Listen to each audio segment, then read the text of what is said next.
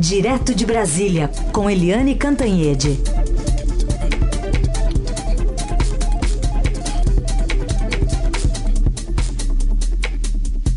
Oi, Eliane, bom dia.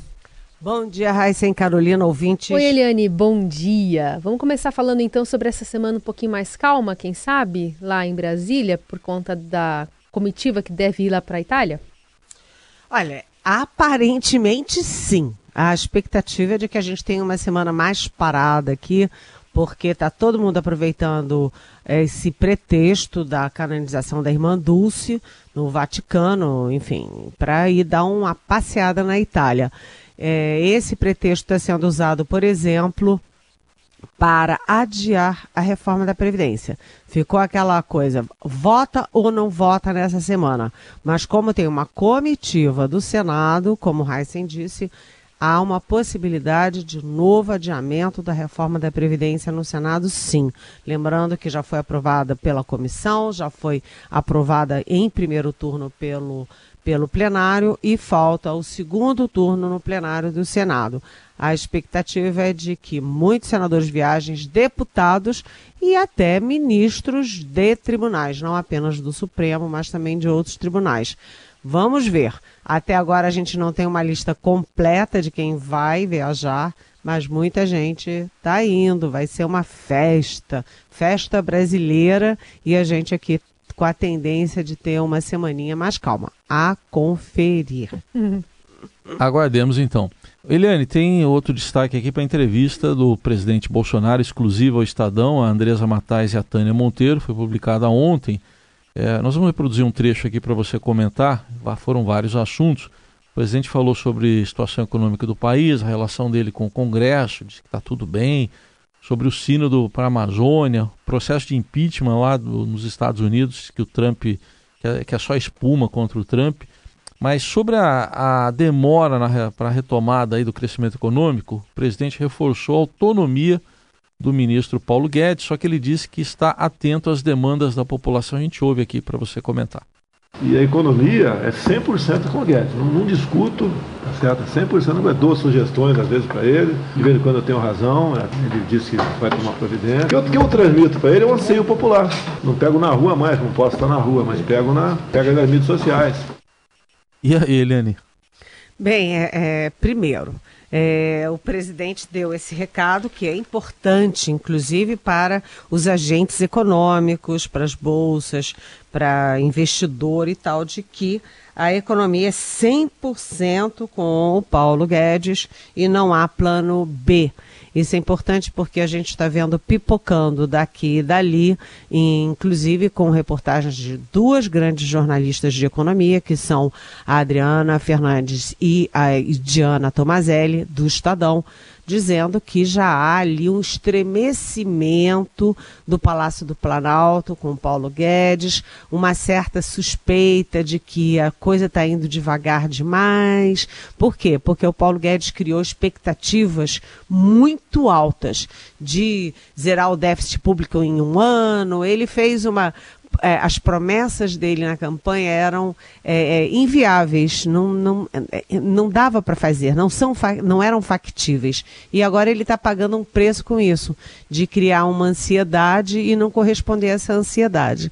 E hum, todo mundo já começa a discutir se há o incômodo do presidente, dos filhos do presidente, do entorno do presidente, com a lentidão na retomada do crescimento. Mas o, o presidente, na entrevista para Andresa Matais e para Tânia Monteiro, ele foi muito claro dizendo que não tem plano B, que o Paulo Guedes continua sendo posto Ipiranga e que ele não discute com o Guedes, porque ele não entende nada disso e o Paulo Guedes é que discute que decide. Só que aquela o só que que é o problema, né? Ai, sim, Carolina, quando você põe uma vírgula, mas, mas, aí é que mora o diabo, né? Porque o presidente diz que que ele transmite ao Paulo Guedes o anseio popular.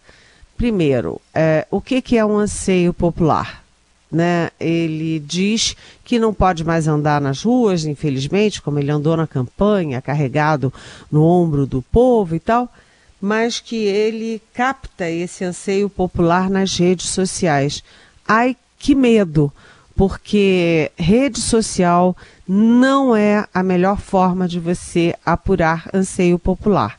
Primeiro, porque, evidentemente, o presidente Jair Bolsonaro só ouve nas redes sociais quem aplaude ele. Ele não faz uma pesquisa de quem é contra, de quem é a favor, de quem é mais ou menos, de quem é crítico.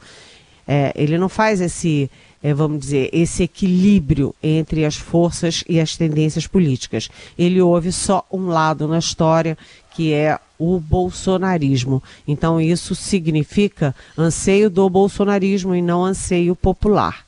É, isso já é um problema. Outro problema é o seguinte: o risco de você ficar ouvindo rede social e ficar impondo isso pra, pra na economia significa você estar usando do populismo que é, é vamos dizer uma palavra clássica, né? Uma desgraça, tanto quando é um populismo de direita quanto é um populismo de esquerda, porque, porque os governantes deixam de tomar as melhores decisões, mesmo que duras no início, mas porque são estratégicas, porque vão atingir os bons objetivos lá na frente, para fazer o jogo do momento, do calor e que sejam aplaudidos. Aplauso para governante é, nem sempre é uma boa coisa. Governante tem que tomar decisões que parecem é, ruins, mas que são é, estratégicas que visam o futuro. Mas, enfim, o presidente nessa entrevista, ele foi. É, ele foi Bolsonaro no sentido de que ele não aprofunda nada, né? Ele tudo é muito é, na superfície mas ele foi um outro Bolsonaro em outro aspecto, porque ele é sempre muito beligerante, está sempre atacando todo mundo, dá uma cacetada na França, na Alemanha, na Noruega, na Suécia, é, aqui na esquerda, tudo é esquerda, tudo é ideológico. Nessa entrevista ele não foi assim.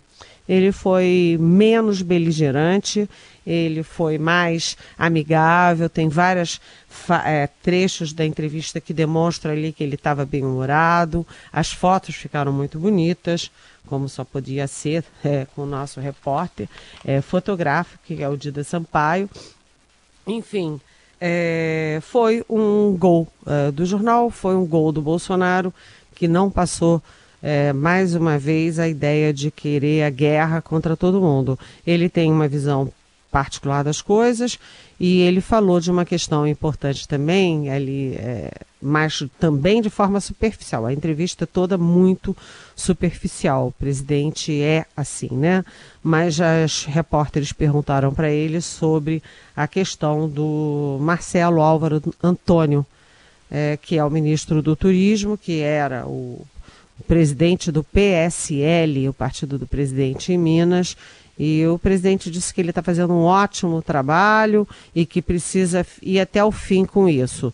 Só que o presidente tinha dito em março que se o Álvaro, Marcelo Álvaro Antônio fosse é, indiciado pela Polícia Federal, ele ia tomar uma atitude. Agora, o, o, o ministro não é apenas indiciado pela Polícia Federal, como é também denunciado pelo Ministério Público, mas ele não falou o que vai fazer com o ministro, disse que ainda tem muito, né, não está concluído o processo dele e também não disse nada sobre o líder do governo no Senado, Fernando Bezerra Coelho, que teve até busca e apreensão no seu gabinete dentro do Senado Federal. Ou seja, o presidente, da outra vez que ele conversou com a Tânia, eh, Monteiro, a gente brincou que foi o Bolsonarinho Paz e Amor. Até o Heisen preferia Jairzinho Paz e Amor. Uhum. Dessa vez ele também foi mais para paz e amor do que o Bolsonaro das armas da, e da guerra. É, estava mais bem humorado para conversar com os jornalistas. É, e sabe que ele disse até que é. É, ele está a um passo de casar com o Rodrigo Maia, presidente da Câmara. Na verdade, não é bem assim, né? Os dois se estranham um bocado. O Rodrigo Maia, de vez em quando, tem que dar uma é, tem que reagir às insinuações, aos ataques do governo ao legislativo, mas, segundo o Bolsonaro, ele está a um passo de casar com o, com o Rodrigo Maia, porque o namoro está indo de vento e pouco. Mas Alcolumbre estaria com ciúmes, não é isso? Ah, é verdade. Tem o Alcolumbre, presidente do Tem que Senado, lidar com isso ainda. Tem que lidar com isso. Tem que lidar com o ciúme do Alcolumbre. Ou seja, foi nesse espírito a entrevista. Uma, Eu tenho uma dificuldade com essas declarações que criam imagens na minha cabeça. É, sabe, umas imagens assim, Bel Grinalda. Um negócio estranho, assim, quem que vai entrar. O, o Eliane, só para lembrar que em fevereiro de 2017, né, o presidente Temer tinha dito, né, se quem for denunciado na Lava Jato também seria, só que ele falou que era na Lava Jato, né, seria afastado do governo. Quer dizer, é mais um presidente que Bolsonaro que não segue, né, o que prometeu. Pois é, o, o Bolsonaro quando fez a campanha, ele estava muito calcado nisso, no combate à corrupção. Todo mundo era corrupto, menos ele, ele ia ser o agente do combate à corrupção e acabar com a corrupção. Mas aí a gente vê que, ora, sai uma coisa esquisita num certo gabinete do Rio de Janeiro, aí tem o PSL é, com candidatas laranjas sendo denunciado pelo Ministério Público, indiciado pela Polícia Federal, aí tem o líder do governo que tem busca e apreensão no gabinete e tal, e aí a gente vai empurrando com a barriga e vai ficando tudo igual. Conversando com Eliane Cantanhede, lá de Brasília, e a gente aqui em São Paulo para falar agora sobre a família Vieira Lima. Sabe, Eliane, eu estava lendo uma reportagem do Estadão de ontem falando sobre a prisão do ex-ministro Gedel, a não reeleição do ex-deputado federal Lúcio e o indiciamento dos dois irmãos e da mãe deles, a Marluce, por lavagem de dinheiro e associação criminosa. Afastaram a família Vieira Lima do centro das decisões do país, mas não totalmente da política né, estariam ainda articulando, tendo poder de voz dentro do MDB, o, as, dentro das posses da família, 12 fazendas, enfim. Uma família que ainda, apesar desse tranco todo aí, está seguindo, se movimentando. E essa semana também é uma, uma semana bastante importante para especialmente o Gedel, né?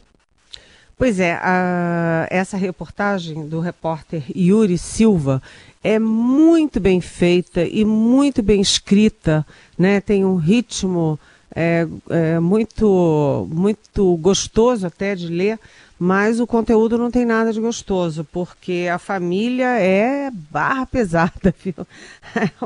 É barra pesada. O pai é, do Jadel Vieira Lima e do Lúcio Vieira Lima era o Afrísio Vieira Lima, que foi um deputado que foi teve problemas na ditadura militar, mas não por problemas políticos, ideológicos, mas sim exatamente problemas por é, corrupção.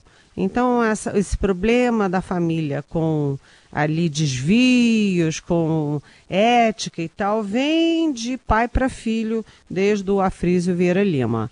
E ele é, teve esses problemas todos, mas botou os dois filhos na política e quem é, passou a ser uma mentora intelectual de tudo isso é a mãe é, dos dois deputados, a, a Marlúcia, agora com mais de 80 anos, com dificuldade de locomoção, etc. Mas o fato é que o Gedel Vieira Lima é, é, o dono daquele apartamento onde foram encontradas malas e caixas com 51 milhões de reais. Gente, já imaginou você ter um apartamento exclusivamente usado para guardar caixas e malas de dinheiro? É realmente muita desfaçatez. Mas esses 51 milhões, que para nós é assim, puxa vida, é, muita coisa, para eles é parte de uma grande fortuna, porque eles, eles conseguiram, é, com esses anos todos de política, de pai para filho, como eu disse, reunir 12 fazendas que valem, só essas fazendas, 67 milhões. Além disso, eles têm rede de postos de gasolina, tem um dos restaurantes mais badalados de Salvador e agora o Lúcio Vieira Lima, que não foi reeleito, é, ele está cuidando dos negócios da família. E o Gedel Vieira Lima está preso desde é, 2017, Portanto, ele já está preso há dois anos, mais de dois anos, está aqui na, na Papuda, em Brasília, e é um caso muito, vamos dizer assim, muito lustroso dessa, dessa grande corrupção brasileira. E por que, que a gente retoma esse, essa discussão? Porque o Luiz Edson Fachin, ministro do Supremo e relator da Lava Jato, ele já pediu a condenação do Gedel e a, amanhã devem ser julgados os casos tanto do Gedel Vieira Lima quanto do irmão dele, Lúcio Vieira Lima. Como você disse, Carolina, o Lúcio continua sendo suplente é, lá no sem voz, com voz, mas sem voto na executiva do MDB, continuava até ontem, agora ele nem mais na executiva está. Ou seja, a família sai da política e cai aí no fosso é, no fosso difícil, muito difícil de lidar, que é a justiça. A tendência é pela condenação. Eliane, falando ainda em gente que sai de cena, chama atenção aí uh, uma decisão do Ministério da Cidadania de exonerar 19 servidores da, da Funarte, todos ligados ao Departamento de Artes Cênicas, onde recentemente o, o diretor, o Roberto Alvim, ofendeu a atriz Fernanda Montenegro. É, você sabe que esse uh, Roberto Alvim, ele é muito, é um diretor do teatro muito peculiar. Quando eu ouvi a decisão do ministro Osmar Terra, que foi o ministro, é uma, um parlamentar com quem eu sempre, para quem eu sempre dediquei muito respeito e tal, a gente sempre teve uma relação muito é, boa, mas aí eu pensei, puxa vida, que bom, né?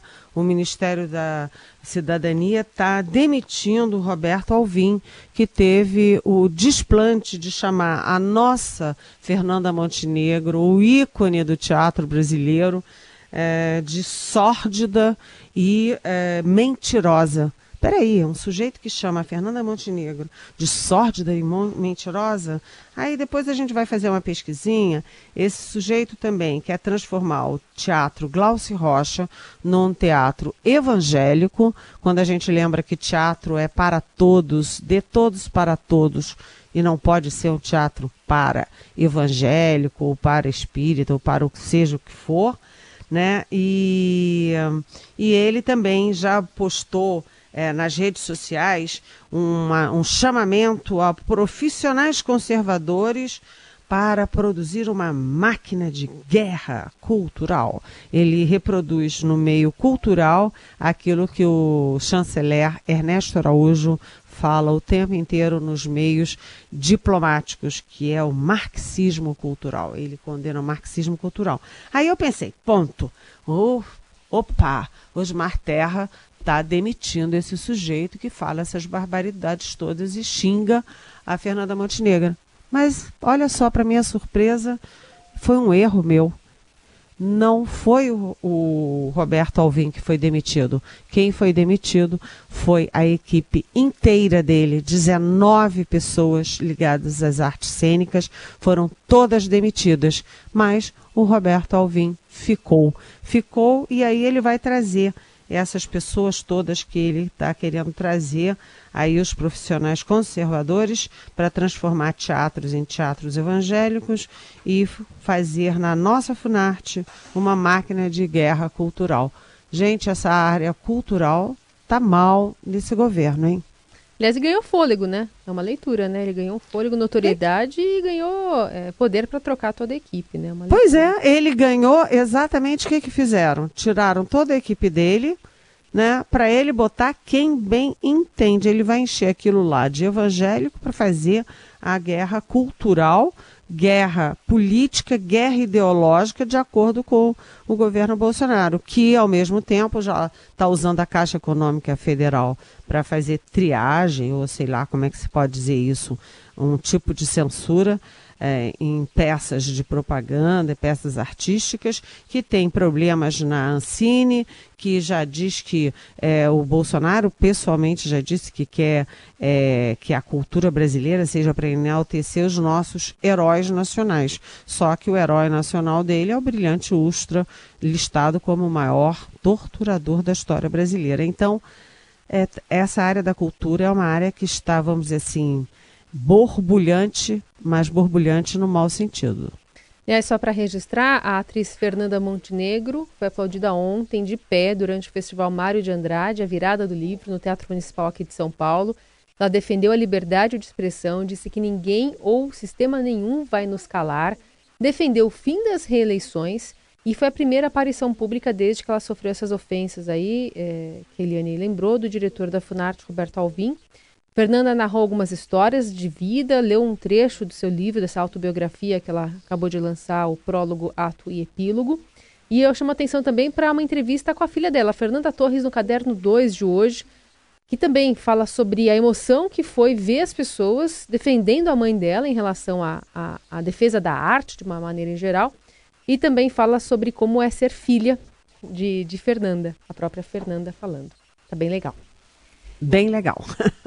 Eliane, muito obrigada. Boa semana. Até amanhã. Até amanhã. Beijão.